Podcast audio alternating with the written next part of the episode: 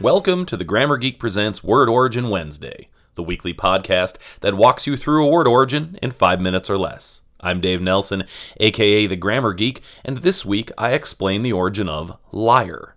A liar, spelled L I A R, is someone who tells lies. Spelled L Y R E, it's a musical instrument. We'll focus on the more common liar, a person who tells lies, typically a person known for habitually telling lies. Liar entered English in the 12th or 13th century, during Middle English. It was based on an Old English word, leogere. Most Middle English and Old English versions of modern English words had extra letters and syllables that fell off over time.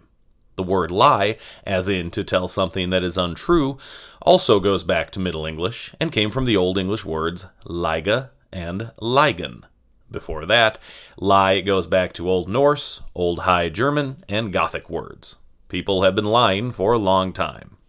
A liar is someone who tells lies, in the same way that a builder is someone who builds and a baker is someone who bakes.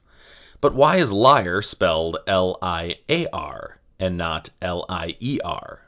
After all, builder, baker, candlestick maker, they all end in ER, well, at the time that lie entered Middle English, there was a trend to convert some ER and RE endings to AR. It didn't affect every word, but it did give us scholar, one who attends school, beggar, one who begs, and liar, one who lies. Of course, there's another verb, spelled L I E.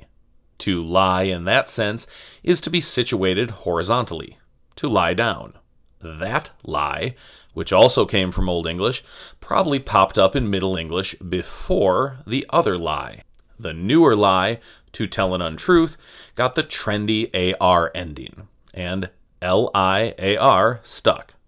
By the 1590s, LIER did show up in print to mean one who inclines or is laid to rest, or one who lies on the ground in hiding, waiting to ambush. That lier L I E R, isn't nearly as common as the liar who tells falsehoods, but it's still useful to have the two different spellings to distinguish the two liars. That's it for this week, folks. Come back next week when I explain the origin of mascara.